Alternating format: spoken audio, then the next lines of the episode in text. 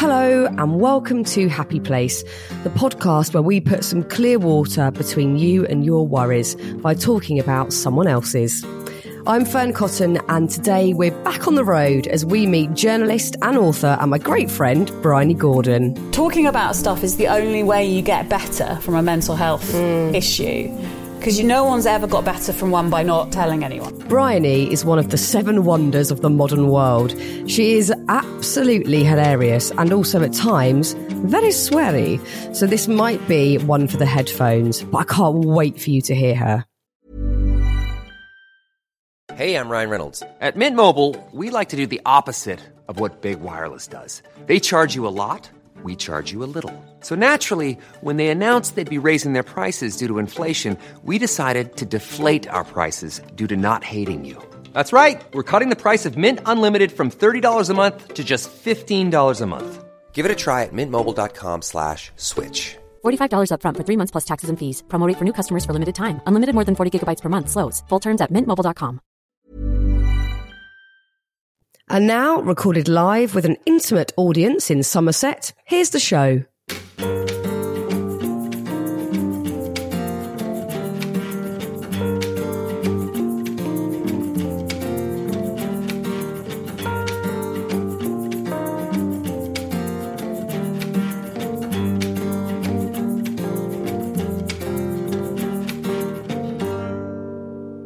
So, for this extra special episode of the podcast, I wanted to interview someone that I think is brilliant and that I love, who is a friend, but also someone that I massively admire for a plethora of things that she does. But they weren't available.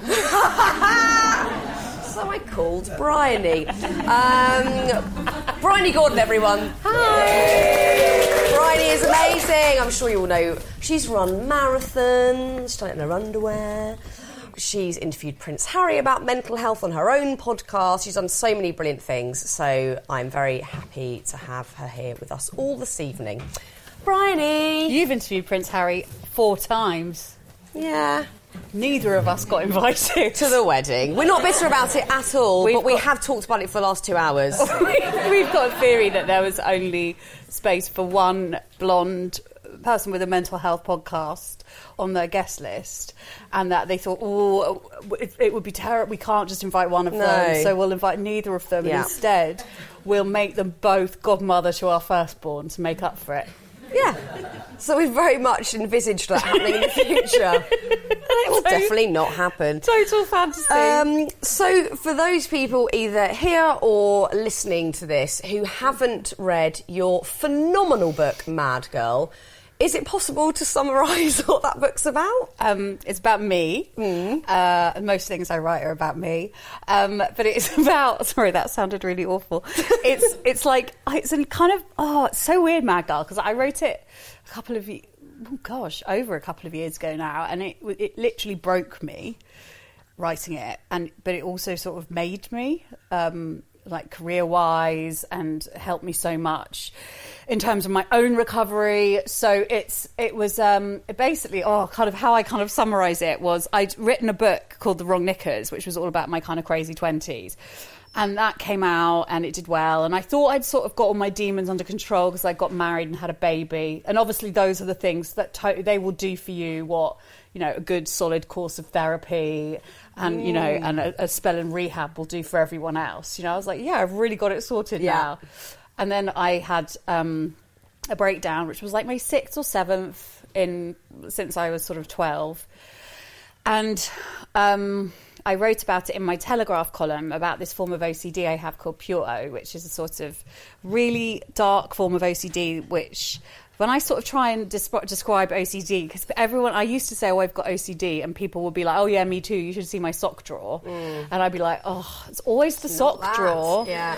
And I like you can't see my sock drawer because I don't have one because like I've just got a floor drobe, just stuff all over the floor. And my husband sometimes jokes. He's like, "I wish you had the good type of OCD," but there is no good type of OCD, No. obviously. But this this form, um, like I describe OCD. Sorry, I've gone completely off track No, here. this is what we want. This is good. Um, the, this um, I describe OCD as kind of like your your brain refusing to acknowledge what your eye can see, be it that your hands are clean, or the oven's off, or the iron's off, or the hair straighteners are off, or um, that the house is not on fire, or that you haven't just like run over a child in the road. It's just a speed bump, and there's.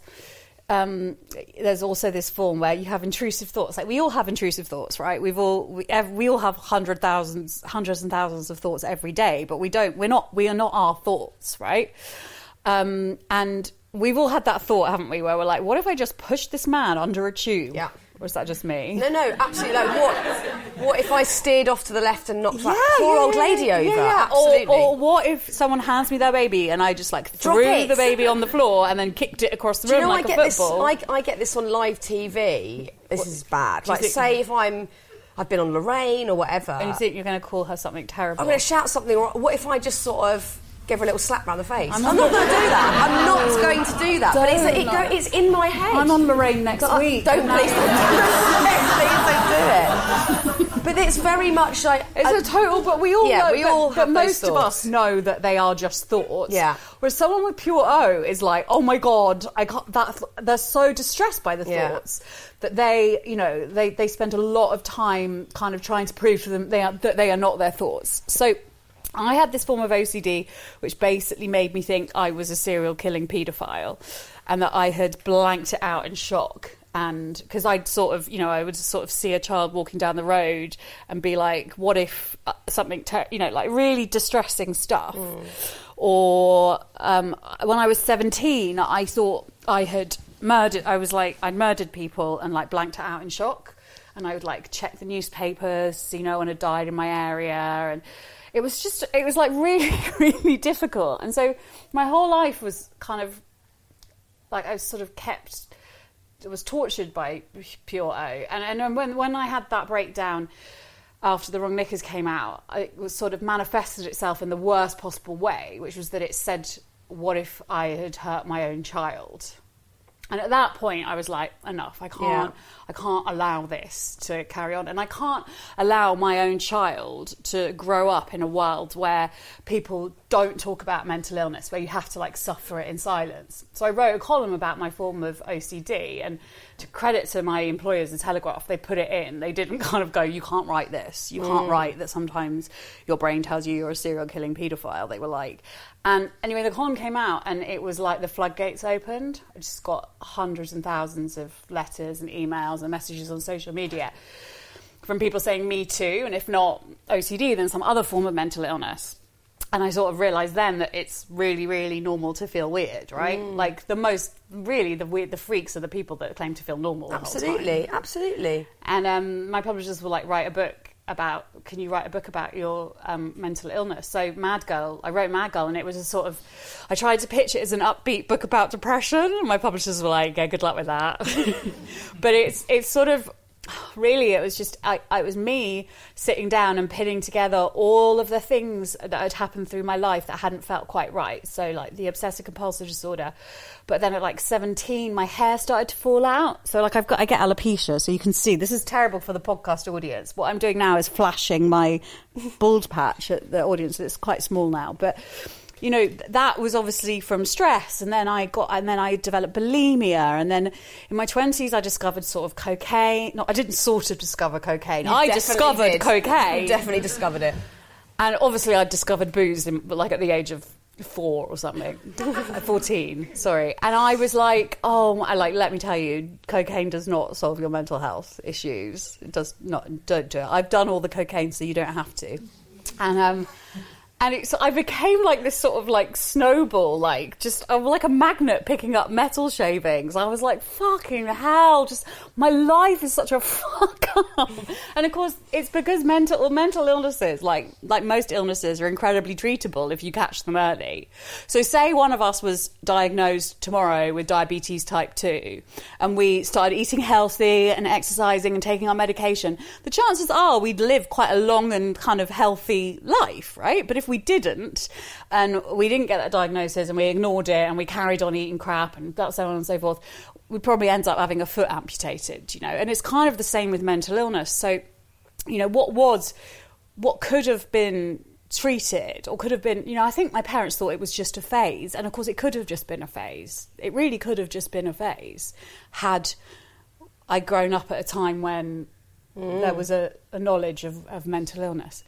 But instead what happened was it kind of spiraled. And you know it's only relatively recently that i've really and since mad girls come out actually that i've really kind of got to grips with my recovery and got well you know you know, it is an, incredibly honest book, which is what makes it so amazing. You know, I read it just, you know, finding it so comforting to read because, you know, I've been pretty open about all my bits and bobs.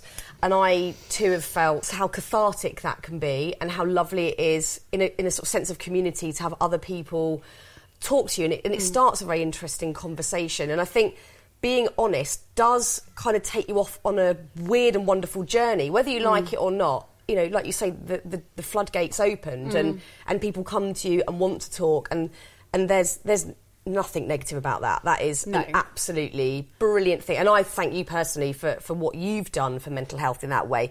But have there have been moments away from that and away from that lovely sense of community where you've thought, I wish I could retract a bit of that honesty no. or no? That's Never. a good thing.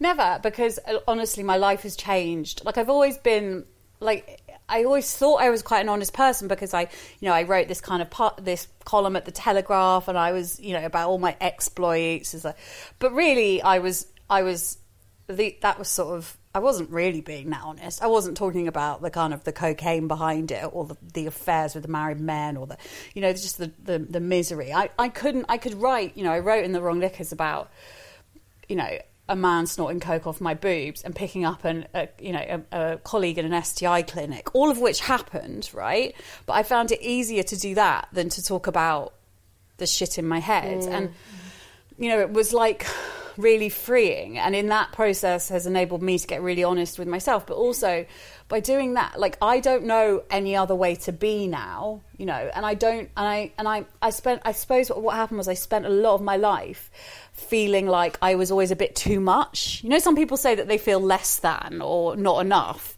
I certainly felt that I was a bit too much. Like I couldn't play it cool with a guy.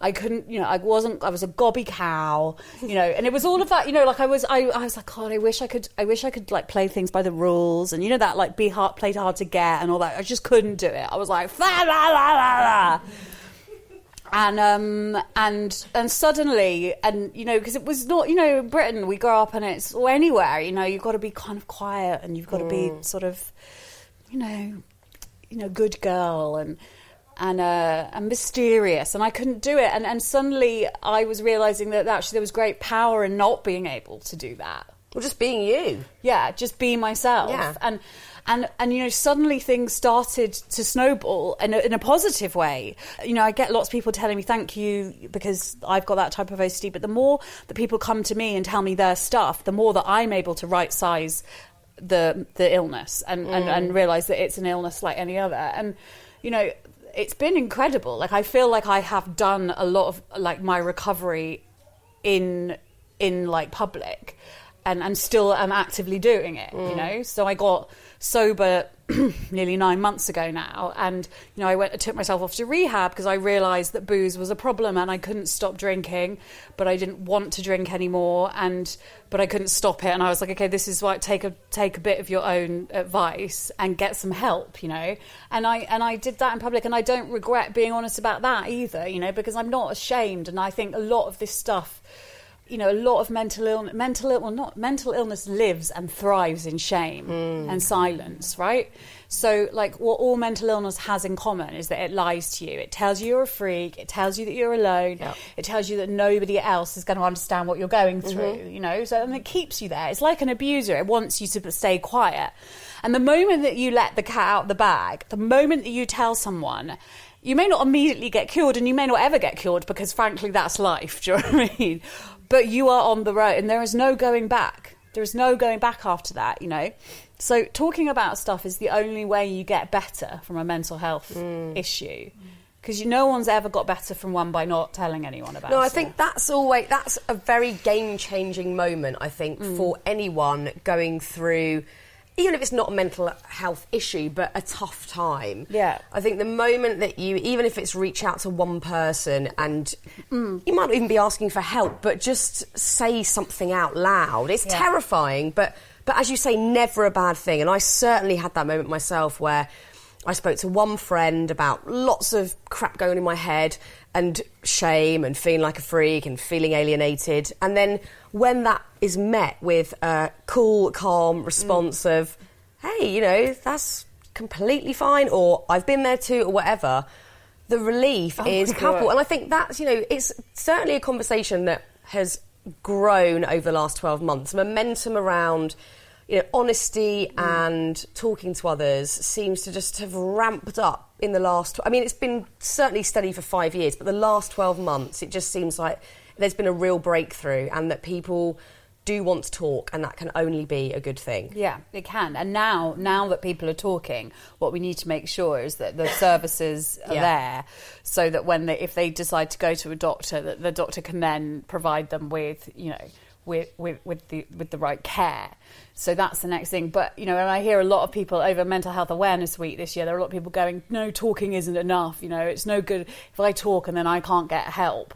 Then it's useless, and I'm like, but it's not because the more we talk, the more that the powers, the people in positions of power, know that they have to, they have to get better at this shit. You know, so um, it's incredible. It's been incredible just to see in like the space of when I started writing Mad Girl. You know, just in the sp- yeah, like you said, in the space of like a year. I mean, in the space of two years, Mm. it's absolutely fucking. Can I swear? Yeah. It's absolutely fucking insane. Sorry, Also- without being without using a terrible pun, um, it's absolutely mental. I can't, one? I can't believe it. But you know, in the best possible way, and because there's lots of charities that you know, like we're saying, you know, i- is it enough to just talk? In some cases, yes. You know, if you go to loads of brilliant charities like Calm and Mind and Heads Together that are mm. doing great stuff with with mental health, and they have great support groups where even if you mm. aren't taking medication or seeing a doctor, you can sit and chat to mm. people that feel like a family and feel like they've actually got your back and that you're safe and protected, saying whatever you want and Yeah. you're not being judged. And I think that's if it's not fully enough, it's certainly a bloody good stepping stone in the right direction. Well, yeah, there's people that get sober entirely through uh, Alcoholics Anonymous or Narcotics Anonymous. They don't ever go into treatment, you know, and that's just a free thing Community. that's available there for you. You know, we do. I do something. So one of the things I started out while I was writing Mad Girl was um, something called Mental Health Mates, which is I because I was out sort of running or attempting to run at that time, and um and and I was listening to, because I was I, I had to run. It was like a kind of it was something I had to do. I had to get out of the house to prove to my mental illness that the world was still spinning, the world wasn't ending. And I was listening to this podcast actually about this writer called Carson McCullers who wrote "The Heart Is a Lonely Hunter," and she tried to kill herself um, several times, and she died of alcoholism in her 50s. And there was this kind of archive audio footage of her, and it, she said, Sometimes it feels like everyone's part of a we except for me. And it kind of totally took my breath away. And I looked around on Clapham Common, where I live in London, and there was like, People playing football together. There was those strange people being beasted by the military, you know, fake military people. And there was, and I was like, why, if we know, if we know that like one in four of the population Yeah. Will experience mental health issues this year. And then we also know that exercise is good for mental health and getting out of the house. Why is there nothing like that? You know, so we, so I set, set up just on a whim on a tweet this mental health mates thing, which is now thanks to loads of volunteers Huge. and people. It's all over the country, you know, and anyone can just go on the website, download a walk pack, and start one up in their area. And you know, it's that it's finding those communities and helping each other really, because you don't, you know, there is just you don't have to suffer in silence. You No. really don't. I'm Sandra, and I'm just the professional your small business was looking for. But you didn't hire me because you didn't use LinkedIn jobs. LinkedIn has professionals you can't find anywhere else, including those who aren't actively looking for a new job but might be open to the perfect role, like me. In a given month, over 70% of LinkedIn users don't visit other leading job sites. So if you're not looking on LinkedIn, you'll miss out on great candidates like Sandra. Start hiring professionals like a professional. Post your free job on linkedin.com slash achieve today. Let's talk about running because I want to talk about that more. But I want to go back to the beginning of your running journey, which, in classic Bryony style, started with you saying, "Yes, I'll run a marathon." P.S. I've never run before. Yeah. That's an interesting decision to make. Yeah, well, it was, it was, it was. I was talking to the Duchess of Cambridge Sure. at the time. That might have had something to do with it. So you felt a, a small amount of royal pressure. I was just chatting to her, my mate Kate. It was just very casual. Very casual. She would have invited me to her wedding. so would have invited you. Um, no, I was. I got invited to the launch of Heads Together, which was is the mental health charity spearheaded by the Duke and Duchess of Cambridge and Prince Harry. And um, this was two years ago, and I went along. It was at the Olympic Park, and I was like, "Well, you can see I'm not like a, I'm not a slim girl. I can barely breathe because this skirt is like digging into my chest right now." But I was like really not a slim girl back then. I was like 16 and a half stone. And um, I went along, and it turned out that you're like, why is she telling us our weight? It's got nothing to do with going to a mental health charity launch. But no, but so, and it turned out that the Heads Together was going to be the official charity of the London Marathon 2017. And I got introduced for, for reasons I still don't know why. I was invited to this thing and then introduced to the Duke and Duchess of Cambridge. Like I had a clue what I knew what I was doing, and um, and and I said, oh, it's going to. I said to I said to Catherine, um, never call her Kate. It's Catherine. Catherine. Um, The Duchess? The Duchess. I said to the Duchess of Cambridge, um, "Oh, you going to do the marathon?" And she said, "Oh no, I, I don't think I can because of security reasons." And I went, "Come on, if I can do it," motioning to like my fuller figure, "You can do it," because you know she's not doesn't have a fuller figure.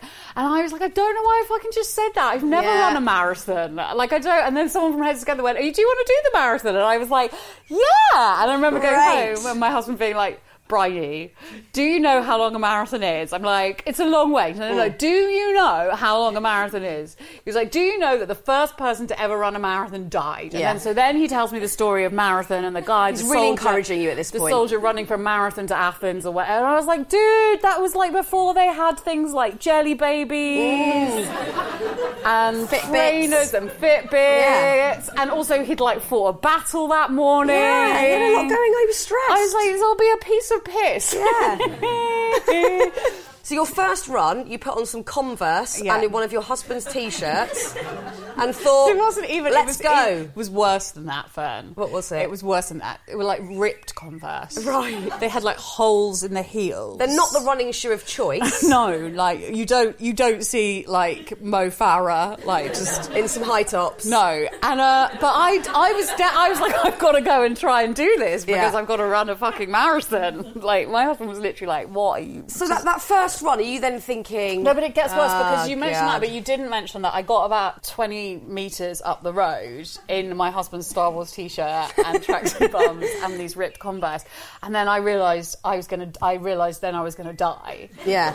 and I was like, I need some water, water. I mean, I'd literally not. I'd literally not. Oh, this is a good bit of the 10 book. I know where you're going, yeah. And I and I and I turned back to go and get like a vessel Yeah. in which to carry some water, thinking I'd have like an Evian bottle or something in the fridge, but didn't have anything, so I had to get one of my daughter's Tommee Tippee pink cups, and then I went back out, Yeah. and I was like, I was like. I- must have run about. T- I was like, I must have run ten miles. I'd literally run like half a kilometre, and um, and I just thought, I don't know how I'm going to do this. No. But you did it, I it did was- do it. I did it. For, I, I, I did it. For, I went from not being able to run for a bus to running a marathon in six months. And th- right, so this is what your new book is all about, which is Yeah, by the yeah, way. yeah. And just FYI, I've now run two. Yeah, two. And that's in just over a year. And I'm running another one in three weeks. ridiculous, by the way. You could do Um, it. I I know I couldn't. You I, could. And I like running, but know, that seems but you- ridiculous But to me. like, so many people say to me, like, I, I couldn't do that, and I'm like, no, you could. Like, if I got a pound for every time someone said to me I couldn't do that, I would like not be sitting here. No. I would be. in Barbados, I'll be in Barbados. Yeah, chilling out, Chilling Converse out, on, just having like, a great time. Yeah, So your new book, wait, Am I going to get this right? Eat, drink, run. eat, drink, run. Yeah. is brilliant. I read it in about two days. Um, well, I love you and I love running, and it's very, very funny. Um, and you do have a seminal moment where you go from someone who has literally never run, you're wearing Converse, to going, this is brilliant. Running is the best. How and when did that happen, and, and what was the thought process at Oh, that moment? God. Like just hearing you say that, I feel like I'm gonna cry. Like I can't tell you how much running has changed my life. Like running has got me sober. It's got it's it's given me everything back, and like. It's given me things I didn't even know I had, and, and at the fir- at the start, you know, running for me was about it was about losing things. It was about losing weight. That was what I was thinking, and actually, it's got not it's nothing to do with losses and everything to do with gains. And I just did, you know, bit by bit, literally just put one foot in front of the other, you know. And really, anyone can run. Anyone with two functioning legs can run, you know. And you don't have to run fast. I don't run fast, and I, but I do it, and I get out there, and I don't know. It was like. I was doing like I just literally did couch to 5k and there was like this woman like with this American voice who I was like I imagined her name was Kimberly and she had like swishy sex hair and, Yeah. you know and I and I remember someone saying to me you've got to be able to run 10k by Christmas and I was like yeah I didn't know how I was going to do that like 10k was like I didn't even know how far that was but it sounded like a long way and I was thinking, yeah, and I was like, I don't know how I, again, I was like, I don't know how to. Work sent me to this um, boot camp in Ibiza called the Body Camp, right? And I turned up there and I, they stuck me on this, these scales that like could do, measure everything, like, your bo- your body fat, your how hydrated you were, your metabolism. Like the only thing they couldn't do is like see into your soul. Do you know what I mean? and it was like my metabolic age was like fifty four. And I was like, oh my God, does it tell you how long I've, I've got left to live? Do you know what I mean? It was just, it was awful. And I, but I had a real moment that week where I, I realised, because I always used to think if I went out and did exercise, people would laugh at me. Like, they would be like, you can't do that, get back in the house, fatty. And I, what I realised that week, because there were loads of super fit people on that on that thing, but that, that no one else cares, and actually everyone wants good. For, you know, they they want the best for you, and everyone's in their everyone's there in that workout class for their own reasons, and mm. they're not looking at you. You know, God, it, I was like, oh my God, the world does not revolve around me. Still, I find it very hard to get, mm-hmm. and it was really empowering though, because when I got back, I was like, okay, I can go to classes, and I cannot, I, I don't have to worry, and I can learn, and it's. And I just, I don't know, it was like bit by bit. Like I didn't go from not being able to bu- uh, run for a bus to like being able to run a marathon. And like, you know, it was like, it was a really progressive thing. And then mm. suddenly it was the day before Christmas Eve and I ran 10K. And I was like, I honestly thought, I was like, I can't believe it. And then I was like, hang on, I've got to do that another three times.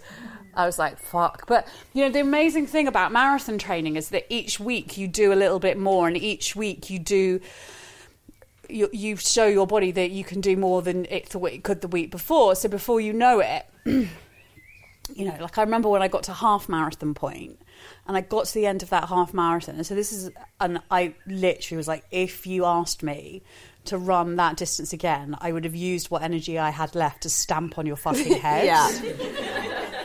And it was like, and it was like seven weeks away, Yeah. the marathon. And I was thinking, Horrendous. I was like, I'm going to die again. I was like, Yeah. where's my Tommee Tippee cup? But then, uh, and then I get, and then it was like two weeks before the marathon, I ran 20 miles. Which right? is I just got up one morning Friday morning at like six, and I ran 20 miles. And then I went to a meeting, and then I went to the pub with my mates, and then I woke up in the morning and I did not ache. Not a bit of my body ached, right? And um and by this point I was a very svelte 14 and a half stone. Do you know what I mean? Like so we're not talking like the, the transformation was not like, oh my god, it's Gisele. Do you know what I mean? Like I'm still quite a big girl. But I could do it, and I remember going, and I remember this is the batshit crazy thing. I remember getting to the end of that 20 miles and being like, oh, I've only got to do another 10k on that piece of piss. And like you say, for a lot of people, you think of exercise, oh, you're going to get toned calves and a strong core, and I might beat my personal best. But actually, if you love running or any type of being outdoors exercise, as gentle as it is, how the benefits for your mental health, mm. whether you're having a tough time or not, are huge. And I certainly, especially with running, there's something about running where, so you know, I've not done a marathon, I've done one half, and that was ridiculous as it is. Which is enough, by the way. Like, you don't have I'm to happy do a with that. I'm happy with that. But I do go, you know, and do three to five miles whenever I can. And I really enjoy it. And I feel like that I'm sort of done after five and I'm very happy to stop there. But there is a sense of sort of moving on from things. You know, Mm. you are geographically moving and it feels like you can sort of shed thoughts, you know, uh, bad habits. I think that movement really propels you in the right direction. And like you say, that sense of achievement, I've got out of the house or I've got out of that headspace. And it's, you know, a moment that you can actually feel and acknowledge rather than it, you going, right, I'm going to set myself a rule, I'm not going to think about this anymore. You are physically making a concerted effort of change. Mm. Why do you think it, it impacts your mental health in, in such a positive way? What feelings do you, do you get from the physical sense of running? I think you know it's the feeling the blood pumping. It's the it's the kind of it's just the feeling alive. You know, I'm feeling connected to. Sounds so cheesy, but like feeling part of the world. Like I mm. go out and I run and I feel like a functioning human being, even if I'm not. And you know, when I'm not feeling great in my head, I you know my illness just wants me like inside. Do you know what I mean? It doesn't want me connected with the world. But also, when I'm running, it's like, you know, like especially when we're like doing the the marathon that time. Like, I remember getting to about mile twenty two and you know, like hitting the wall or whatever the fucking wall is, you know, and being like, this is like fucking heinous. Will this ever be over? And catching myself because I knew I was like, yes, it's really hard to run long distance. It's really hard to run 26.2 miles. But it, there is no way it's harder than the days when I haven't been able to move at all because of the weight of depression or OCD or whatever on me. You just know it's not harder than that. It's actually when I'm out there, it feels like a privilege. Like I feel a bit like I don't know why I'm getting emotional thinking about it. It's a it's a fucking privilege because it's mm. I just feel so fucking grateful that I'm not inside in my own sweat and self-loathing. Mm. Because you know what, Fearne, I have spent a lot of time in my own sweat and self-loathing, and I'm done with it. Yeah. And so when I run, it's like it's not about a personal best for me. Just being able to get out the house. You know, I'm a s- really slow runner. You know, Is there also like a sense of, and it is a very bespoke feeling that you get from exercise or running, but for me, I certainly like to have order in my life because I do feel quite out of control in some mm. situations or panicked about things or I feel like I, I want to be in control of things, but I know I can't be.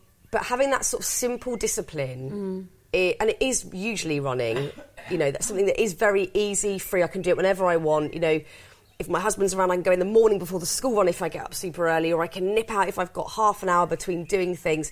But having that really simple discipline makes me feel like I'm on the right track to somewhere and I don't know where. Mm. And if that's missing, I feel like there's a very thin veneer between my ordered life that I think is very organised and ordered and absolute mayhem. And it's sort of a weird marker for that, that if I mm. miss it, everything's going to shit. And I mm. know it's not, but it's definitely become a real safety blanket for me in that way. Yeah, I totally agree. It's like a stru- it's, it's structure, Yeah, yeah. like and also that thing like I thought I thought that like when I saw people out running that they really wanted to go for I thought that everyone that runners all leapt out of bed and went woohoo let's go morning, you know. And then I realised that that's not what happens. Like I don't wake up and think I want to go for a run. I don't think many people do. But I but I have to go for a run. Yeah. Right. And because I know I'll never. Reg- I've never regretted going for a run No. ever. So it is that thing of like I don't want to do this. Like I don't fucking want to do this. I want to stay in bed wanking and watching Netflix you know, or whatever. That sounded or so- other examples. Yeah. Eating cereal whilst reading the papers. What? How do you mitigate that? Yeah, she will come out with the worst possible case scenario. What? Um, Not while watching Netflix, but no, but I mean, like, I want to, I just want to like Whatever say- order it um, comes in. and um, yeah. How do you mitigate that mental chatter? Because I think all of us have that, not just with exercise or things that aren't as desirable as wanking and watching Netflix. but if there is something you've got to do, like it is something that's hard work, it is something that requires a bit of determination and digging deep. How do you personally mitigate that mental chatter? Okay, so I've got what I have got into my what I do now is I tell myself my brain does not want always want the best for me. In fact, quite often my brain wants the worst for me, you know. All of the kind of things I've learnt, the coping mechanisms I've learnt actually make me are actually make me feel worse. So staying in bed, wanking, watching Netflix, uh, you know, like taking drugs, Yeah. drinking, um, not exercising. Like, so when I don't want to do something now, it's pretty much then I just get up and fucking do it. You have to almost bypass the brain bit and just physically go on to literally, out. I literally, I almost like imagine you've got an autopilot button and just go, Yeah. and just get up and go like, I don't want to do this. But who cares? Just do it. Do it. because like I and what the worst, and also I say to myself, okay, what's the worst that happens? The worst that happens is you go out the house and you don't, and you get, I don't know, you get. 15 minutes into a run and you decide you don't like it and you turn back the bed's still going to Netflix is still going to be there Yeah. you know your vagina She can't stop now. She keeps going back to it. Um, But do you know what I mean? Like, We do. what's the worst that happened? Your bed's still going to be there, and it's so just try it. Yeah. because it's ne- and also it's never. It's never as bad as you think it's No. going to be. And so I and I and I've just learned that I have to literally put one foot in front of the other and point my feet in the right direction, and then go that way. And it's not instinctively what I want to do, but it is what I have to do. so let's cut to your second marathon, where you decided to up the ante mm. by not only running it again, but running it in your undercrackers. Yes. which, by the way, was the coolest move ever. I mm. saw you oh, a week after the marathon. You came to my house, and the thing that you seemed most surprised about was the crazy positive stir that this caused. Like, obviously, people are going to go, "Oh, this is different. You're in your underwear," but it wasn't people just looking and going, "Look, she's in a bra and knickers." It was the fact they were going, "This is amazing. You're doing this because." I don't like my body, mm. and the fact that you're doing this and you're being celebratory and accepting of what you look like makes me want to do the same. Mm. And that you found that shocking that so many people felt like that. Oh my god, it, it was like it really blew me away how many people and people that were running the marathon, so people whose bodies were capable of taking them great long distances, were coming up and going, "Oh my god, thank you. This is you know this is this is great. This is I, I would never be able to do that." And it was you know it's really interesting because I did it with my friend, this girl called Jada Sezer, who's a plus size model and we kind of we didn't originally plan to do it in our underwear. She just really wanted to do a marathon and she couldn't she couldn't believe like we only met about a year ago. And it was just after I'd done my first marathon. And she literally couldn't get her head around the fact that I had done a marathon. And it wasn't that she was like don't you're lying. It was that she didn't think that girls our size could do marathons and she was like, So I could do a marathon? I was like, Yeah, you could do a marathon. She was like, Will you do it with me? I was like, Oh God, here we go again. and then we sort of started training. And then and in February, we were like, What if we did it in our underwear to really prove the point? You know, that runners' bodies come in all different shapes and sizes. Because also, the underwear thing, we weren't. we were wearing like it wasn't like sexy underwear. Do you know what I mean? It was like a big sports bra, black sports bra, black knickers. You know, kind of what the elite women wear all the time. But you know, it was really interesting how people reacted to it. Like, there were a lot of people that you could tell they wanted to kind of congrat, you know, go, yeah, this is great, but they couldn't quite get their heads around it. So, a lot of people on Instagram going, but have you thought about the chafing? As if we had, you know, you should get a proper sports bra. I'm like, this is a proper sports bra. Yeah, go away. You know, and then, you know, people going, you know, have you thought about training properly? And I'm like, "What you-" you know, it's like people couldn't quite, they were like trying to show their concern. But it was really interesting. Like people just couldn't get around their heads around seeing bodies that looked a bit different to you know how we are uh, that we're used to seeing in the mainstream media. But actually, then we went on. We got invited on Good Morning Britain the weekend, the like Friday before the marathon. Shep was loving life. So we went on, and Ben Shephard was like, He was loving it. what? But oh my god, like a I didn't know. I mean, I knew lots of people watched Good Morning Britain, but I didn't know quite how many of people watched Good Morning Britain. And then it was just insane, like the the kind of messages on social media, and then on the actual day, people that we didn't, know, you know, strangers had made banners for us, you know, and it wasn't like pervy old men.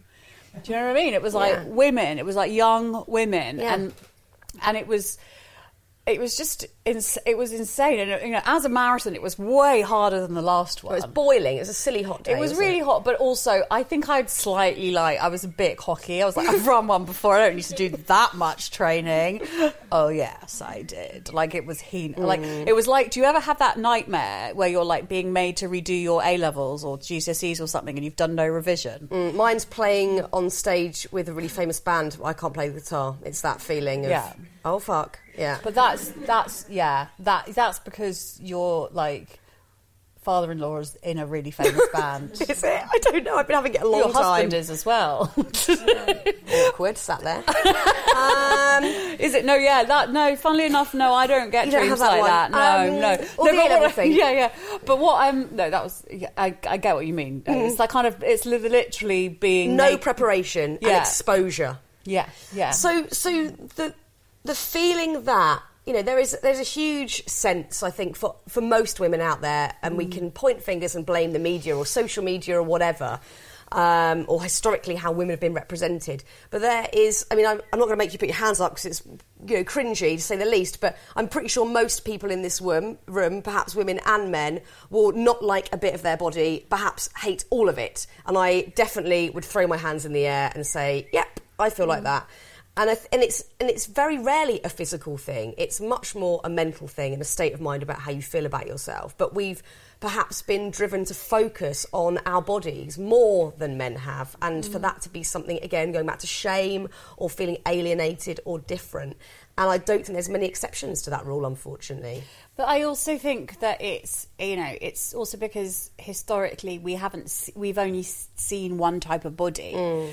you know, and if you don't and if you don't see people that look like you in the mainstream media, you know, you can start to think, oh, I- should be looking like that. Why am I not looking like that? You know, and it's the same. It's why representation is so important with color. With you know, it's it's it's so so so so important. And um, I- I'm I'm really passionate about it. And the funny thing is, is that I, you know, I have had real body issues, and I just don't now. I really don't. In fact, I feel much like I feel more uncomfortable sitting here in this. I'm wearing like a big skirt and some gold heels and a top. I would feel much more comfortable sitting in my underwear mm. because it's just me. And the the times when my head goes into like, you know, you're shit, you're ugly, is when I'm being made to dress up and put loads of makeup on. Mm. And you know, my thing now is I just I like cane the I cane the sort of like the underwear selfies on Instagram. Like I put one up this afternoon when I was sitting by the pool at, at here at Babington House, you know, because you know my tummy was out, my you know, and I was like, if this because it's it's fucking ludicrous the the amount of negative energy we waste I know. Thinking bad things about our body. And I realised that I spent most of my life thinking about the things my body couldn't do.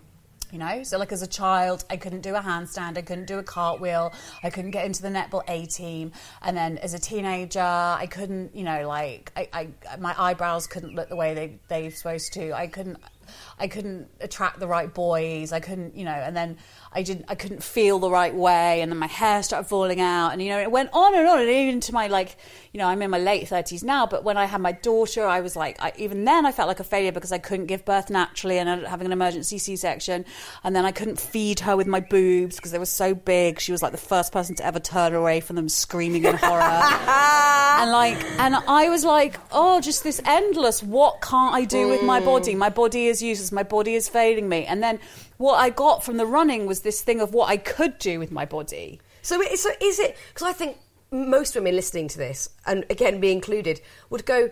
But how do you get to that place? Because I'm certainly not there where I go, I love my body. A lot of time I don't like it, and I do look at the negative. So is it purely running that has got No, you to that place? No, it's just faking it until you make it, Yeah. you know. And it's like going fuck off to the voice in my head. Yeah. Like fuck off. I don't. I just don't want to waste any more of my time thinking negatively about a body that has keeps it continues to keep me alive. Touch wood. Do you know what I mean? It. You know, it's gone. just, feel- just ah, like- That'd be a great end to the podcast, though, wouldn't it? okay. Anyway. Absolutely brilliant. but you know, like I've had a baby. You know, you've had two children. You know, you're wonderful. You you got you've had a fantastic career. You've created a beautiful family. You know, there's all you've written. Like, how many books have you written, Fearne? I look like a twat now, but I really can't remember. You know, but like you have A done so many amazing Yeah. things, and you know, I think in this, I think certainly uh, people of our generation, we sort of grown up to think that self love or self care was a really bad thing, Well, and it's, it's a very un-British thing, isn't Yeah. it, to have self-care and self-love? and it's arrogant. Yeah. Or she's full of herself, you know. And actually, it's, It's not, not about. that. It's not about going. Oh my god, I've written this many books. It's about going. God, actually, I am okay. I'm, Yeah, you I'm know. right. And I and I just I'm so I just don't want to waste any more time feeling. You know, I've wasted so. I've lost so much time to the Mm. inner critic in my head. I, I missed great chunks of my daughter's early years because I wanted to blot out that inner critic by getting fucked up, you know. And I, I, I am not going to lose any more to it. I'm just not, and I, and I don't care. You know, I was always getting dressed to come down here. I was thinking, oh look, I look like a bit of a twat, and I was thinking, I don't care. Like literally, I could have, I should have just come down here in my dressing gown, because actually, it doesn't matter. Like you know, I don't think any of you are thinking about what I look like. If you are thinking negatively, well, then frankly, I don't, you know, like what, like it's just that thing of like I don't. you're right, I don't think people do. Like you go back to Ibiza when you're thinking, oh my gosh, everyone's looking at me in this uh, health camp, whatever. Everyone's got shit going on and is Yeah. worrying about, God, should I have done that earlier or what? You know, it, we are all in our own heads so much. Yeah. And again, I guess going back to the running, that is very much not in your head. That is a physical movement. It's the blood pumping. It's looking at the environment you're in. And for all of us, especially in the digital age where we're so focused on these small screens and then analysing what we've Yeah. seen, processing it, digesting it, actually doing something that is very exterior and something that isn't in these brains hmm. is so good for all of us to do. Yeah, and I think also when we're on our deathbeds, you know, me in about two minutes. but look, I'm not going to like kind of look back and think, God, I really wish I'd spent more time hating on my body. I really wish I'd spent more time like dieting or, you know, like I try and eat well. I, you know, I am just a bigger girl and that's fine. You know, I, I, you know, I, I just think I try to be kind to myself mm. because it's just it, otherwise it's look. This is just like, for example, right now we're sitting in this lovely room with all these lovely faces, and outside the most beautiful setting, and I feel like. You know, a year, like a year ago, even I would have been sitting by that pool, going, "Oh God, I feel like so insignificant." And you know, that what's the point? Instead, I had a nice mm. chat on the phone to a mate. I read a bit of my book. You know, played some Candy Crush. I didn't Sure. really play Candy Crush. And also, I think then, in turn, for all of us, once you get to that place, and it hasn't got to be like full acceptance of yourself, because we're always going to have things that worry us and trouble us, but actually, the confidence that you then exude or the things that you're capable of are so much greater because mm. you're loving yourself, you're caring about yourself, mm. and therefore you can give that to other people fully. But also, I think it's that thing. You know how you said, like, how do you get to the stage of loving your body? And you know, you mentioned the word confidence, and I, I hate. You know, do you remember? Like, we always used on the front of magazines. It was like, you know, tips to body confidence, and like, I don't have like. I don't love. There are bits of my body I don't. I don't It's I would rather- acceptance but with- I for all of just us. yeah, and I accept that I that I I'm but I, I I accept that I have these thoughts, but I just try and sit there and watch them go by, and I don't like attach myself to them and ride with them and let those thoughts get bigger and bigger and bigger and bigger and bigger, and then get like into like a thought hole where I'm you know, and I spend all this time. I just go, okay, that's fine, yeah, yeah, yeah, cellulite, yeah, yeah, yeah fat ass, yeah, yeah, flabby tummy, yeah, all that. Um, and I'm like, keep going if you need to, but I'm not gonna, I'm not gonna, I'm not gonna kind of rise to the bait. So I think you know a question that we will all ruminate on at some point is you know how does this change get bigger? How is this not just Bryony sat here saying this so eloquently, but how is this across the board? You know, thinking for women. And I think it has to start with us, doesn't it? We mm. all have to start thinking that, but it can't be social media needs to be this or the media needs to do this. It, it, that can be a bit of it, but it Yeah. also has to be us starting with ourselves and then that mm. growing and us teaching our children to think in the same way and then we'll look back at you know this time now and god how archaic and ridiculous the way that we thought about women mm. and and that will be perhaps an incremental change as the generations go on I really do think of that thing like be be the change you want to see. Yeah. You know, I when I was getting changed here, um, in the there was a little girl, she's probably about nine, ten. She stood on the scales and she said, "Mummy, I'm six stone now," and I went. "Oh my God!" She was like, "I was five stone the line," and I was like, "You're growing because you're young, Yeah. you know." And I, and I just thought, and I, and I wasn't. That was no judgment on the mother or the, you know. But I was like, I, I can't, you know. It's again, it's just it, it, like that, where we are, just from generation to generation. We've kind of passed down this shit and this self-loathing, and you know, I see it in my mum, I saw it in my grandmother, I'm sure she saw it in her mother, and and onwards and onwards it goes, and it's just it's just bullshit. Yeah. it's total bullshit, and it, you know, it, it's and so I think that it's about, and I do, you know, when people talk about social media, I think it's really interesting because I love social media because I follow, I don't follow, I don't know, twats I don't, yeah, I don't, I don't follow twats. I just follow you, basically. Thanks. And I follow, but do you know what I mean? Like I follow a variety of people who look different, and I don't, I don't follow, I don't tend to follow people who like Photoshop bits of their body Yeah. out when they're already like stick, you know. And I follow thin people, and I follow fat people, and I, you know, and I'm not just like, I'm like, it's all so. And because I, also I get a lot, what I get a lot is like women who are really tiny going oh god i feel really bad because i'm not you know i'm not curvy. You know it's this is just shit is endless. Yeah. do you know what i mean? The grass is always greener and it's like just but and and i and so and I, but i also think what's really great about social media is that it's, allowing people um with different body shapes to kind of like put put that out there. And so that's why i will just continue to kind of um you know show show myself warts and all because it's it, you know it, it it's just life's too short you know It is. It is. And as a you know agenda, we've spent far too long thinking about this shit, and there's so many brilliant other things to be thinking about in life. Yeah, and that's not to say that like I don't spend time like I think oh I'd like to bu- buy a nice skirt or put makeup on like I do that Yeah. stuff because I like it. You know, I do like a lipstick and I do like a but uh, it's but it it's There has to be a line that we draw with yeah, ourselves. Yeah, like I like to feel when I come and do something like this, presented, brawl, and you know, and like I'm not haven't just been like dragged here back through a hedge or you know, but um, uh, but there's yeah, there's the kind of you know, let's not take it. I don't want to take it to the extremes and start shoving needles in my. Well, I say that. Give me five years. I'll be like, oh, yeah, so Bridie, your latest book about how I learned to love plastic surgery. but no, I, I, I, I, just think, you know, just be yourself. Just be you. Well, what you do on Instagram is amazing. I love following you, and it's just it's just being authentic, isn't it? Being real, and not Yeah. being scared to be you. but also because I was scared to be me for a very fucking long time. I was scared to be me, and I I thought I was a freak, and I and I didn't want to tell anyone about the stuff in my head. And guess what? The moment I really told people about the stuff in my head, people start to really like me. like my success, my career, everything has taken off since I told people about me. Like someone get like you gave me an award last year. Do you Mm. I did. remember? A bloody As massive one. A Mind Award. Prince Harry was there again.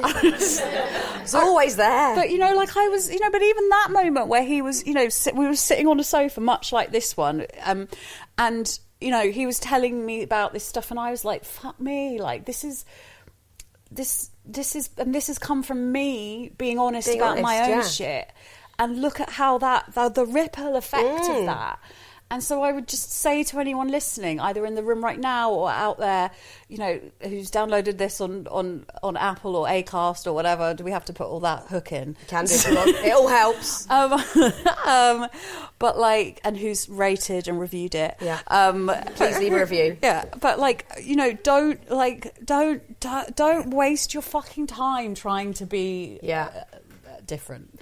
Well, because it's interesting, you know, not only the honesty, but also when you stop with a constant resistance, because we're all, you know, that resistance in life um, to ourselves, to the problems in our heads, to the things we're ashamed of, that just closes us in even more and keeps us more shut down.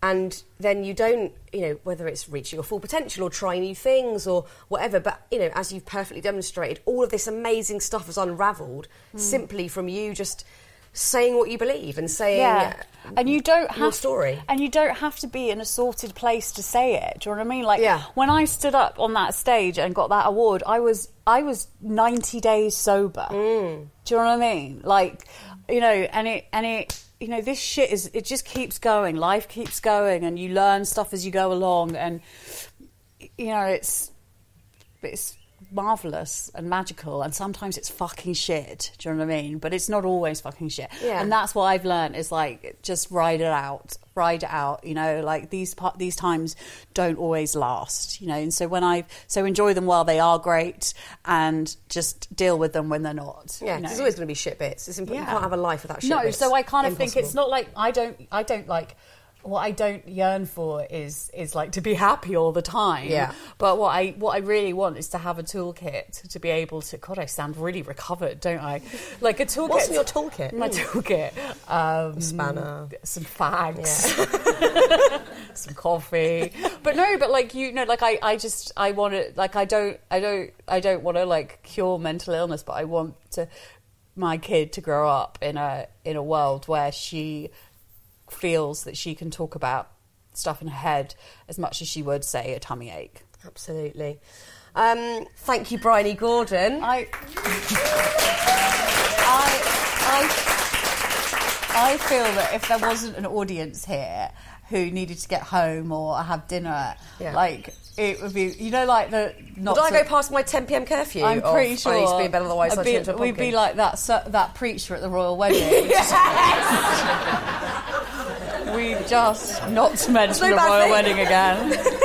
we, I literally feel because Fearne did my podcast, and it was like the producer had to be like, Yeah, can you shut the F up? so, you know, like I could just sit and chat. So thank you so Thank you. much, and thank you for being my, thank you for you know becoming my friend, and and thank you everyone for coming. Thanks, guys. That's so lovely. What did I tell you? An absolute hero. Thank you, Bryony Gordon. If you enjoyed that, and I hope you did, then you should definitely check out her book, Eat Drink Run, which is excellent, and her podcast, Bryony Gordon's Mad World, and the all new show, Bryony Gordon's If I Can Do It. Check it out. Next week on this podcast, we have got the brilliant Henry Fraser. people always kind of compare their lives to other people, but it's not about comparing. I never once compared myself to people that were worse off than me in the hospital. I just thought about my life separately because it's it's kind of everyone thinks about it differently. Everyone has a different life, and it's just finding those things in your life. Get it as soon as it's ready when you subscribe. You can find us on Apple Podcasts, Spotify, Google Podcasts, and more. Just search Happy Place on any podcast app and get new episodes as they drop. Until next week, thanks again to Bryony, our producer Matt Hill at Rethink Audio, and to you, lovely people, for listening. I'll see you next week. Ta